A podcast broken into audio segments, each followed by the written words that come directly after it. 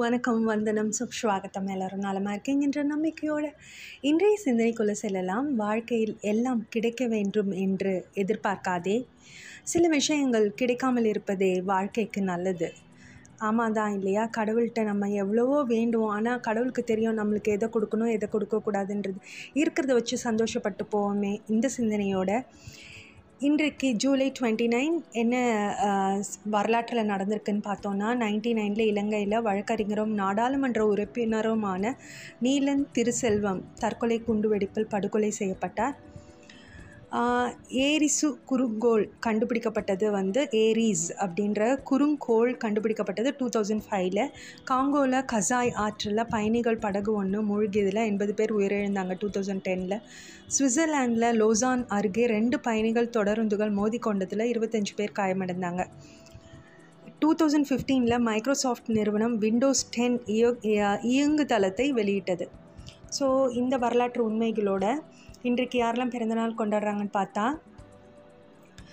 Nineteen டுவெண்ட்டியில் சந்த் கந்தையா இலங்கை தமிழ் பண்டிதர் twenty செவனில் ஆர்மொலிச் டச் எழுத்தாளர் ஃபிஃப்டி எயிட்டில் கெயில் டேன்ஸ் ஆங்கிலேய அமெரிக்க எழுத்தாளர் ஃபிஃப்டி நைனில் சஞ்சய் தத் இந்திய நடிகர் நைன்டீன் எயிட்டியில் ராசி தென்னிந்திய திரைப்பட நடிகை. இவங்களுக்கெல்லாம் பிறந்தநாள் வாழ்த்துக்கள் கூறிக்கொண்டு மற்றும் இன்று பிறந்தநாள் காணும் எல்லோருக்கும் ஹாப்பி பர்த்டே சொல்லிக்கொண்டு இன்றைக்கு வீட்டு மருத்துவ குறிப்பு எதை பற்றினா பட்டை.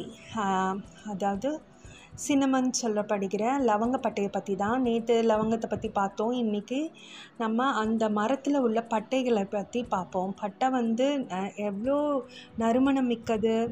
இது இல லவங்க மரத்தின் தண்டுகளை கொண்டு தான் இது வந்து செய்கிறோம் ஐ மீன் எடுக்கிறோன்றது தெரியும் நம்மளுக்கெல்லாம்.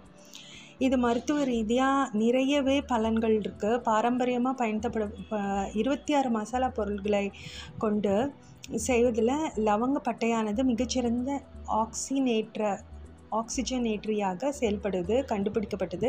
பூண்டை காட்டிலும் சக்தி வாய்ந்ததாக சொல்லப்படுது இது இது பாலிஃபினால் ஆக்சிஜனேற்றங்கள் இருக்கிறதுனால ஆக்சிஜனேற்றத்தால் உடலுக்கு ஏற்படும் சேதங்களை தடுக்க வல்ல உதவுகிறது. வாரம் ஒரு முறை தேநீரில் வந்து பட்டை தூளை வந்து நம்ம சேர்த்து வெது வெதுப்பான நீரில் குடிச்சிட்டு வந்தால் எதிர்ப்பு சக்தி அதிகரிக்கும். அதான் இம்யூனிட்டி மூளை வறண்டு போய் மூளையே வேலை செய்யலைன்னு சொல்லுவோம் இல்லையா? சோர்ந்து போயிருப்போம். அப்போல்லாம் வந்து மூளை செயல்பாடுகளை துரிதப்படுத்துறதுக்கு நரம்பு மண்டலத்தை ஆரோக்கியமாக வச்சுக்கிறதுக்கும் இந்த பட்டைத்தூள் ரொம்பவே ஹெல்ப்ஃபுல்லாக இருக்குது அதோடு மட்டும் இல்லாமல் பிரெயின் சேதமடைவதையும் இது தடுக்குது. வயதான பிறகு வரக்கூடிய மறதி நோய் அல்ஷிமஸ் இந்த மாதிரி நோய்களெல்லாம் வந்து சேதமடையாமல் தடுக்கக்கூடியது.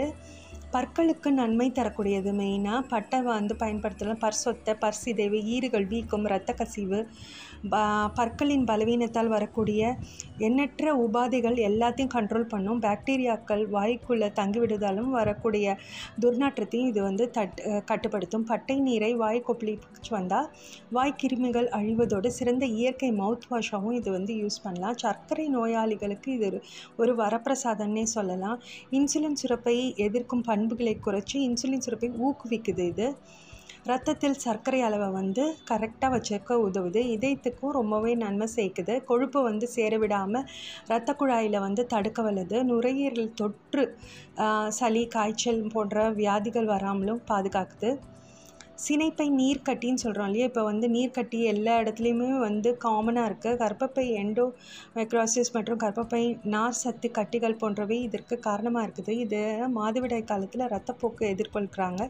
இவங்க சிகிச்சையோட உணவில் வந்து அதிகம் பட்டை சேர்த்துட்டு வந்தால் அதிக ரத்தப்போக்கு கட்டுப்படுத்துறதுக்கும் உடல் எடை குறையவும் இது ரொம்பவே உதவுது.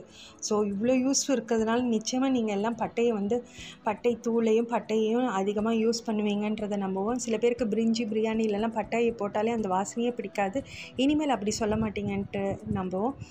ஸோ இந்த செய்தியோட இன்றைய நாள் அனைவருக்கும் இனிய நாளாக அமையட்டும் என்று கூறி உங்களிடமிருந்து விடைபெறுவது உங்கள் நண்பி கயல் குயில் கவிதா நன்றி வணக்கம்.